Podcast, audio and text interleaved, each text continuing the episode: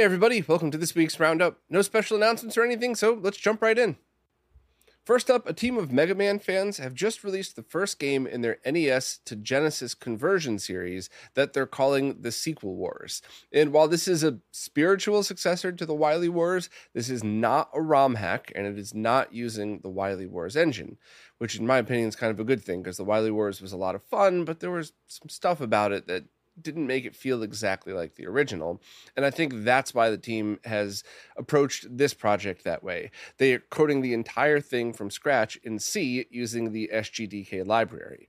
Now, they're going to try to convert uh, uh Mega Man 4, 5, and 6 and they've just completed Mega Man 4. They're calling it Episode Red, and I played through it for a little bit, and it is excellent. It felt like a Mega Man game, but with 16 bit graphics, and everything's moved over. The music is now being played on the Genesis chips, it's not emulation or anything like that, and the graphics packs look absolutely great.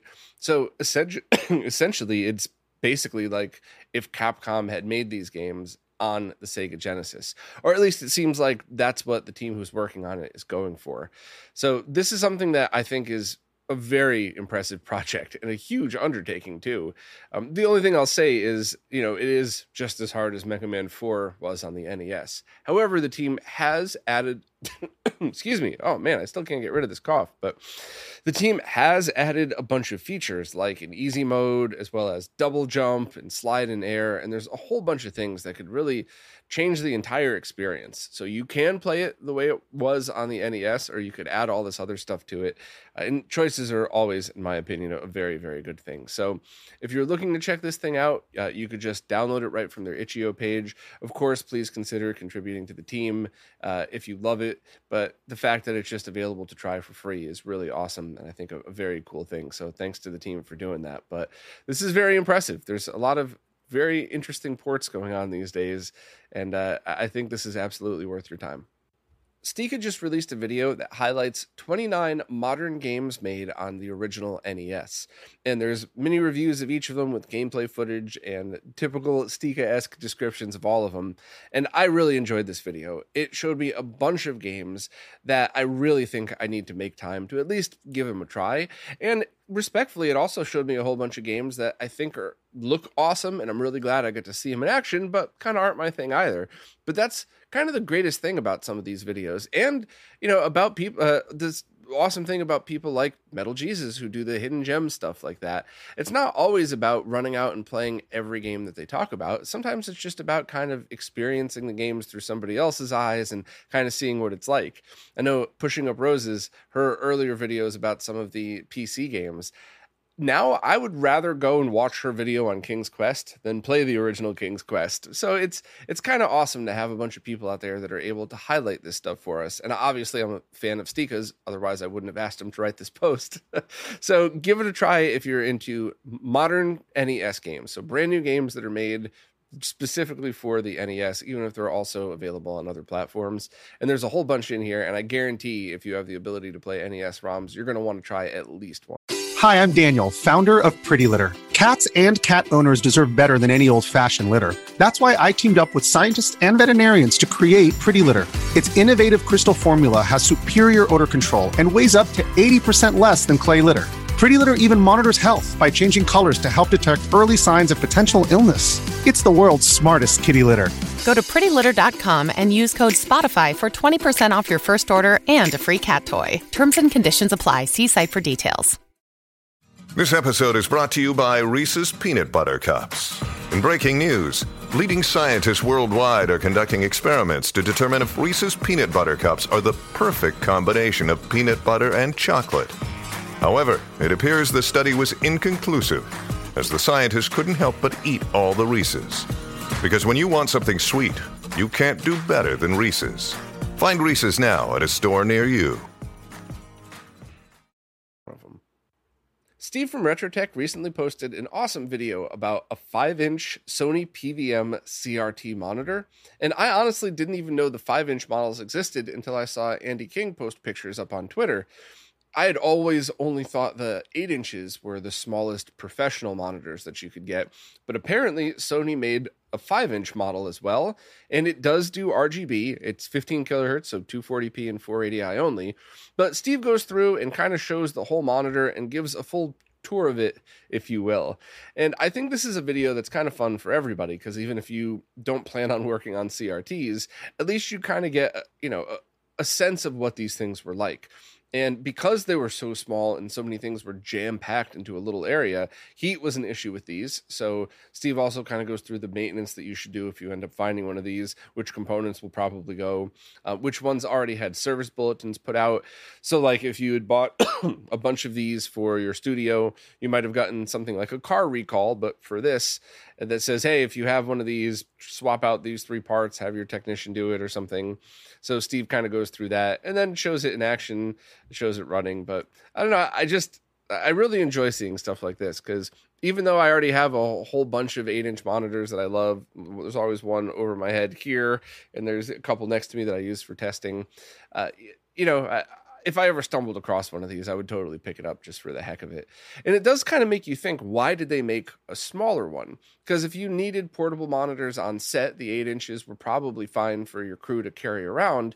So, what scenarios would have required an even smaller and lighter monitor? So, I could only imagine, you know, people in the 80s and 90s who were on some kind of you know, on-site quest of hiking through the jungle or up a mountain who needed camera equipment would be lugging one of these up just because in situations like that, a couple of pounds would probably make a huge difference. But it's kind of fun to think where these would have been implemented. But if I ever stumble across one, I'm definitely going to pick it up just for the hell of it. Next up, Roger, aka the 8 Bit Esquire, just posted a video about the Sega Genesis game Michael Jackson's Moonwalker. And I really thought it was interesting because I had never knew the backstory behind any of it. I was very, very little when the album Bad came out. And I definitely remember having the LP of Thriller when I was a kid, just like every kid who was born in the 80s, probably. But when Bad came out, you know, I was so little that I didn't even get like, well, why are they calling it bad if it's supposed to be a good album? And in hindsight, Michael Jackson acting like a badass is kind of ridiculous. But uh, I, I never knew that there was a movie, quote unquote, movie released with it with Joe Pesci in it. I never knew the game was based off of that. For me, I just, I, I remember seeing the game at some point in the arcade and just assumed I mean, it just made sense, right? The biggest pop star in the world at the time, make a video game around him, put chip tunes versions of his songs in it, and kids are going to play it. And they did. And uh, this this video kind of goes much deeper than that, shows the different versions. And um, I had a small little cameo appearance at the end that just kind of describes the different soundtracks to it. But I'll be honest, when Roger contacted me, I was so busy. I was doing so many different things. And he asked if I wouldn't mind just recording a quick little part. And he said, Here's the script, here's your part, uh, you know, and just talk about whatever you want. And I'll be honest, I scrolled down to the part that said Bob, and it was talk about the audio section, and I just recorded it in one take, sent it off.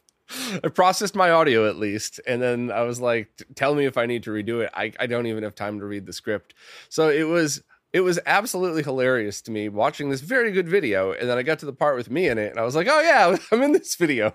Because I get sucked into the video. I just, uh, I don't know. That was funny. Uh, funny to me, at least. Maybe you're all going, stop talking. You're annoying the hell out of us. But I thought at least some of you would have gotten a chuckle out of that. But I enjoyed the video. I enjoyed Roger's other videos as well. Um, very happy to see that he upgraded his camera in this one because the other one was filled with beautiful B shots. And when he was on camera, it looked like uh, he he bought his webcam on a website that was hosted on GeoCities. So good to see uh good to see his other cameras up up to speed. But yeah, great videos. Check them out. Subscribe to the channel, and I'm sure I'll end up being in another one at some point. And maybe I'll actually read the script this time. Retro Game Restore has recently opened pre-orders on a smoke clear version of their NES shell. And this is basically going to be the same as the Super Nintendo and Genesis shells as well, which I've shown on stream a whole bunch of times. Uh, I'll leave links, uh, or I have links in the post here for anybody that wants to see them. But essentially, the clear ones are just crystal clear. And I have the NES shell here. It is gorgeous. I absolutely love the way it looks. And this is kind of one of those times where I really like keeping the the NES cartridge that you have to push down because it just looks so neat when you see it in the clear shell. But tons of people prefer the smoke clear for Super Nintendo and Genesis. So Retro Game Restore figured, let's see if I can get enough pre-orders to make a run of them for the NES. And there are tons of cracked and damaged NES shells out there. So if you'd like one of these, check out the link in the description. And I also placed links to all of the other Retro Game Restore shells, should you be interested in those. Uh, but there's just two things that I always like to remind people of. First and foremost, if you have a really good condition shell and you still want one of these clear ones, maybe consider putting your original on eBay. Clean it up real nice, uh, wrap it very well so it doesn't get damaged in shipping, and allow somebody who just wants an original but want to want to replace their cracked and beat up one with this. Also, if you have any mods that you want to drill holes in and mount stuff, maybe consider using one of these. And if your mod work is good, you'd probably want to show that off anyways. Now you have a clear shell. You could feel free to drill all the holes in you want and you're not destroying a piece of history. You know, just basically consider what you get with these. And of course, because this is the internet, I have to always remind people that you get what you pay for. These are not cheap, but they're not ripoffs. It costs a lot of money to make molds and have minimum orders of high quality plastic pieces. Yes, you can get junk ones for much cheaper. You could 3D print them, which is still awesome, just a completely different end result. And, you know, they're larger pieces of plastic. It's not like a handheld shell that would cost a fraction of the price. Still really expensive, by the way, though. So I just, I never I never have a problem with people saying things like, "Oh, 120 plus shipping is a lot of money. That's about what I spent on the console. Uh, I don't think I'd want to spend the money on that. My shell's already in decent condition." That is a fair statement that I would never disagree with. That's up to you. But when people are like, "Oh, that's a ripoff. They're just scamming us for money. It's just the retro scenes just through the roof." That really pisses me off because there are not big profit margins on these. I spent a large part of my life uh, in computer manufacturing and we did mold our own plastic pieces.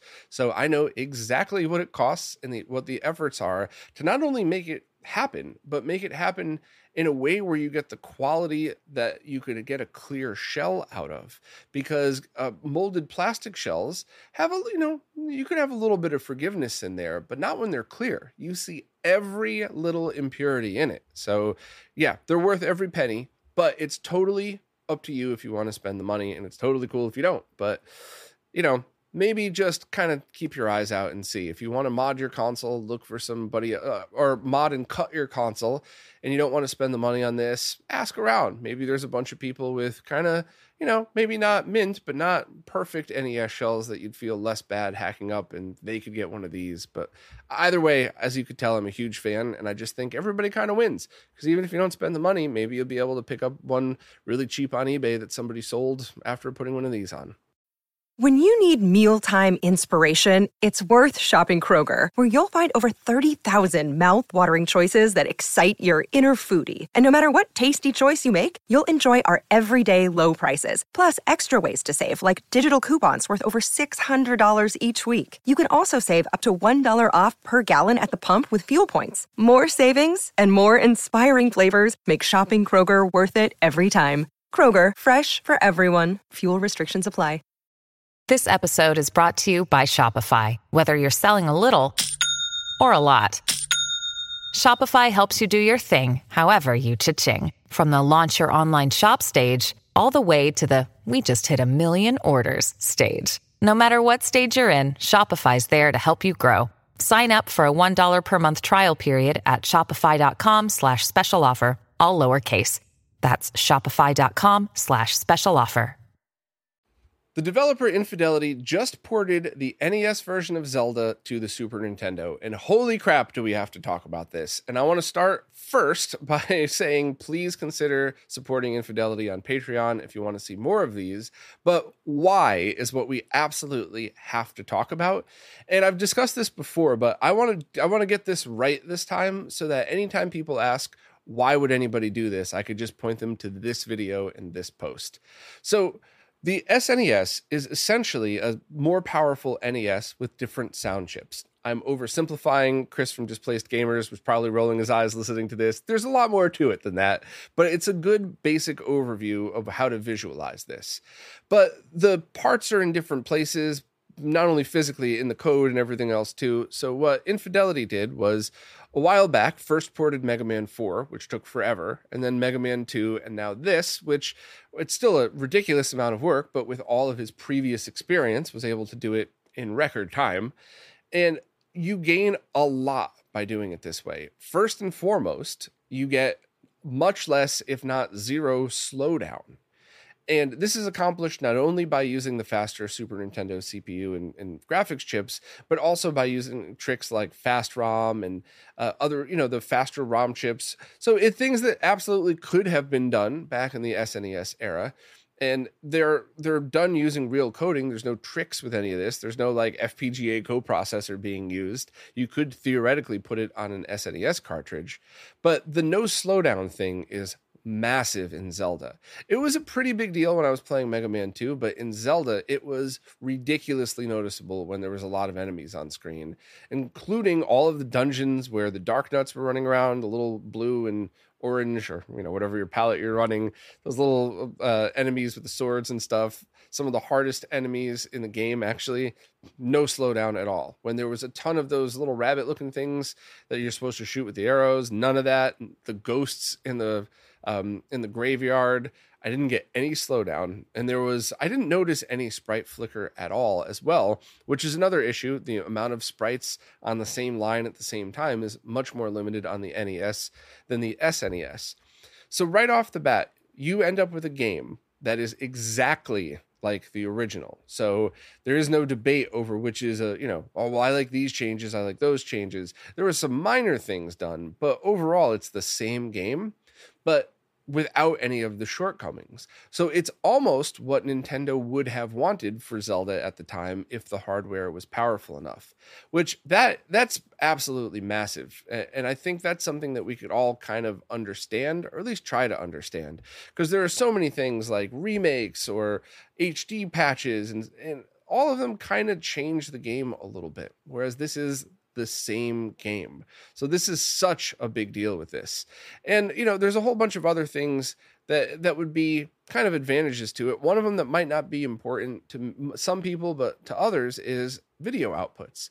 Your original NES was composite video and RF only, but you could throw this game on any ROM cart, including just the cheaper uh, EverDrives or something like that plug it into your SNES, and now you get S video and RGB as well. And you know, if you're using a consumer grade CRT, that probably doesn't matter to you, and that's fine. Consumer CRTs and composite are an awesome match. But what if you have a really nice scaler like the Tink 5X? Or what if you're lucky enough to have like a Sony BVM or something, or a really nice consumer TV with component inputs, or even S video? Getting that extra sharpness essentially for free because you're just playing the SNES version of it is awesome because otherwise you would have to get the RGB blaster if you're using a Famicom or the internal NES RGB mod if you're using a front loader. So that might be a huge deal for other people as well. But I also always look to the future. So, what else could the community do around this?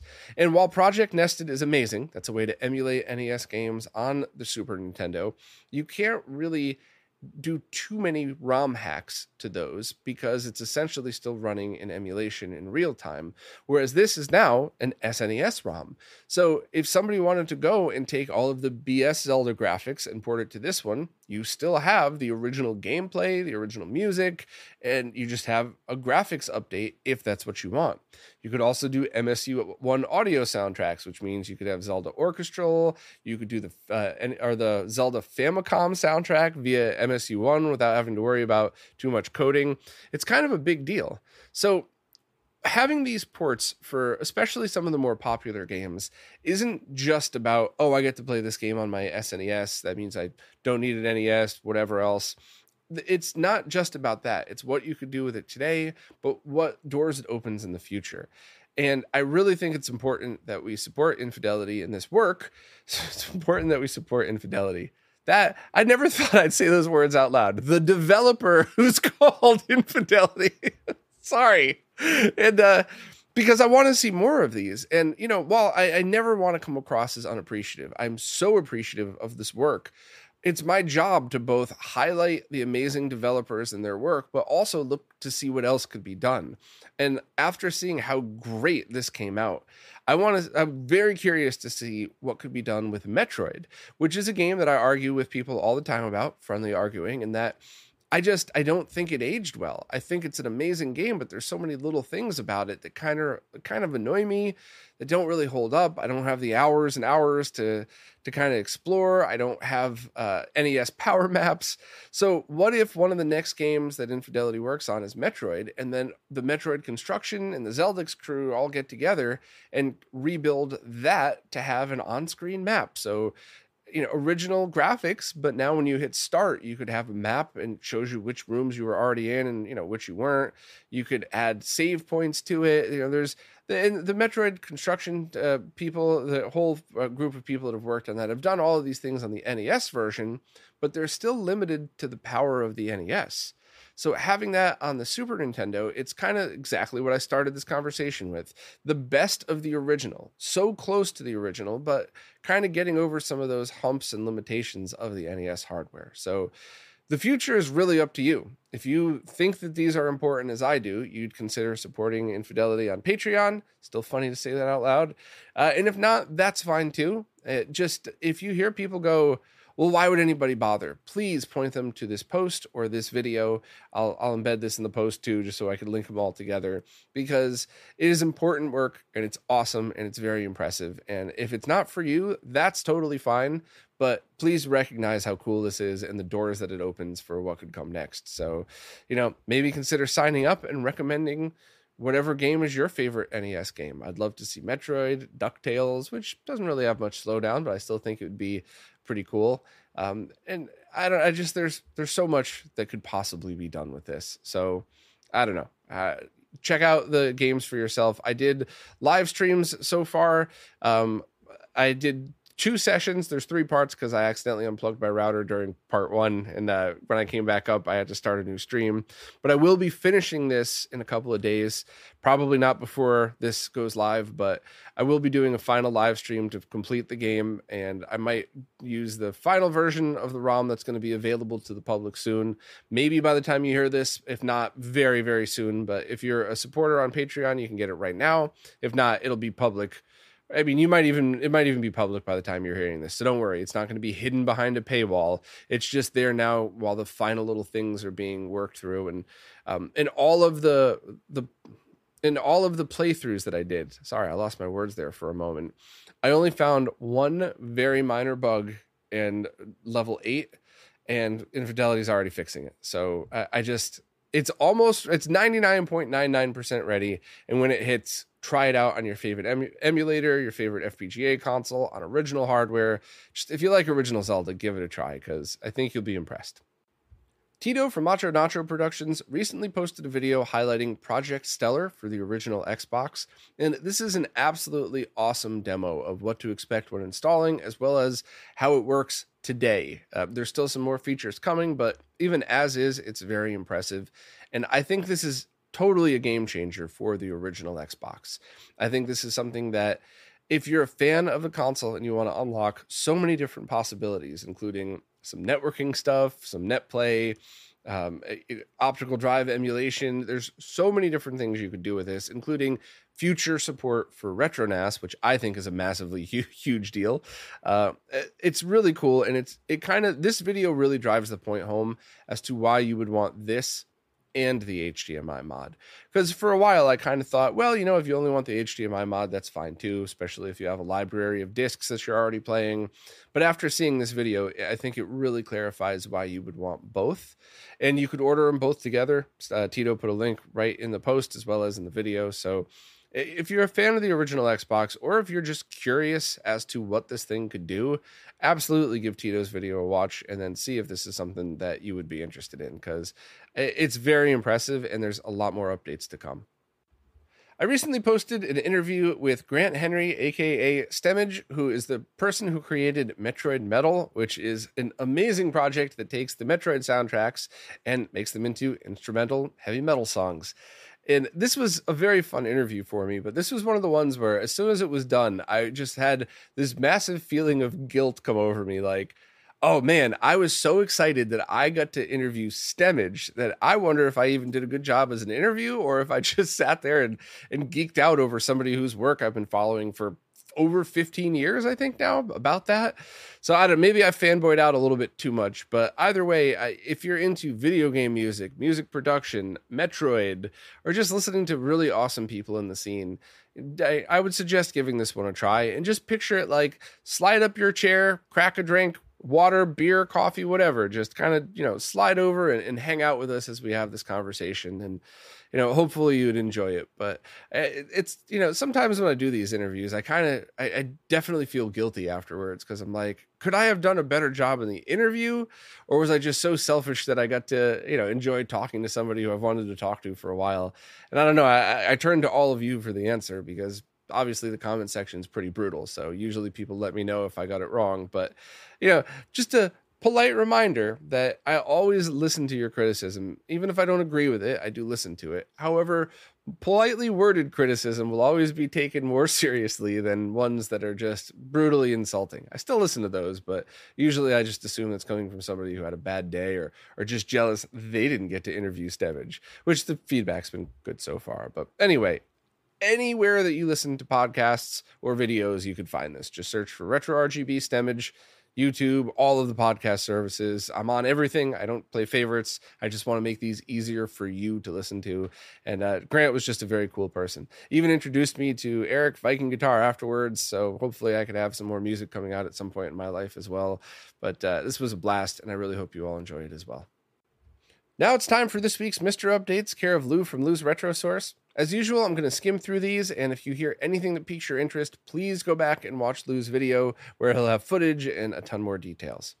First up, Anton Gale showed some updates to the Taito System SJ core, and a release looks like it'll be coming soon. And this is the core that will run Elevator Action, Jungle Hunt, and a bunch more. User Lukage on the MiSTer FPGA forums discovered some compatibility issues with CPU identification in the 486 core, so we modified the code to output an Intel CPU identification and provide an RBF for people to test. So if you're a dev that's really digging into the 486 stuff, this is probably going to be a help, and maybe for casual users too, but you know, we like to support both super nerds and regular nerds here. Uh, next, user TO on the MiSTer Discord has tested the DOS Q87 FPU emulator and has had some good results. The ao486 doesn't have an FPU, so with this emulator, you could run software that requires it and even get some speed gains on programs that don't require it but still make use of it. Next, Jotego has released a beta core for Super Contra, and at the moment you can't flip the screen, but it will be sorted out as the core progresses. I'm really looking forward to try it. I have both my machines here that are in mostly working order, uh, so that one's on my list without a doubt. Next, core developer Javier has started scanning the PCB for the arcade game Braywood. This will help in the drawing process of the schematics, which will also help with developing the core. So, as always, thank you very much for for all of the work that people contribute whether it's scanning boards, reverse engineering, all of it's such a help. Next, Pierco has officially released the Kick and Run core, which is an arcade soccer game. Uh, all you got to do is just update your MiSTer in order to get it. It looks like fun. I'm looking forward to trying that one. While fixing an issue for uh, Super Contra, Jotego found a new methodology methodology to apply to the Neo Geo Pocket core. So this is one of those awesome things in development where you find something today working on one thing that helps you fix another. So hopefully that means the Neo Geo Pocket will be coming on the sooner side. Pierco also mentioned that he's working on creating a custom ROM for Kiki Kai and a 6801 assembler, and that's because there's no dump of the MCU. And that game is a 1986 shoot 'em up game where you play as a shrine maiden who uses magic scrolls and a wand to fight ghosts and monsters in feudal Japan. It, uh, it spawned the Pocky and Rocky series on the SNES. So that sounds like a game that we would probably want to see. Uh, next up, Robert has been able to get the N64 system test to run on the FPGA N64 core. And right now, the ALU passes all tests. So this is still nowhere near running a full game, but holy crap, what a massive step forward. The thought of N64 running on MiSTer is pretty incredible. Next, the Juno First core is now outputting some sound, but it's only effects. So Jimmy Stones is continuing to work on that one. Uh, Track 17 announced that Demon's World is now playable on the Toaplan 1 core by Darren O. You could read about the development work over on the Patreon post. It's a public Patreon post, so if you want to read about that, uh, definitely check it out. Also, just a, a, a side note here to any developer who has a Patreon, stuff that doesn't uh, doesn't have Patreon locked items in it, I strongly suggest making public. That way, yeah, you could kind of it works to promote yourself and promote your work and show other people what you're actually doing. My patreon stuff is all early release or just like the q&a so i don't make that public because all of my stuff is public. The patreon stuff is really just for interaction and early access but if uh, if you're somebody like the 240p test suite all of their posts are public and you know uh, nicole all of her posts are also on her blog. So there, there's always good I think it really helps. As long as you don't have anything that's locked to your Patreon subscribers and that, maybe consider doing what these other devs are doing. But sorry, side rant over. Um, there's also a bunch of other MiSTer cores that got some updates. Commodore 64, the main subs, uh, the main system, Oric, and ZX Spectrum. So as usual, thanks so much to Lu for doing this. There's no possible way I'd have been able to keep up with all this, and it's really nice to have all of our MiSTer info in one place. So make sure to subscribe to Lu. Well, that's it for this week. As always, thanks to everybody who watches, listens, plays nicely in the comments, and especially thank you to anybody who supports in any way possible because it is you who's keeping all of these podcasts, the website, and the videos alive. So if you want to know how to support, just check the link in the description.